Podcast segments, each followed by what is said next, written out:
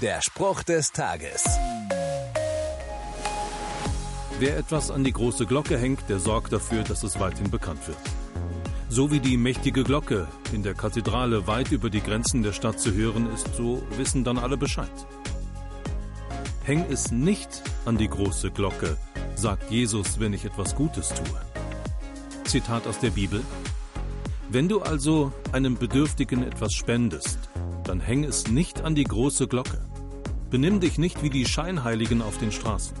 Sie wollen nur von den Menschen geehrt werden. Ich versichere euch, sie haben ihren Lohn bereits bekommen.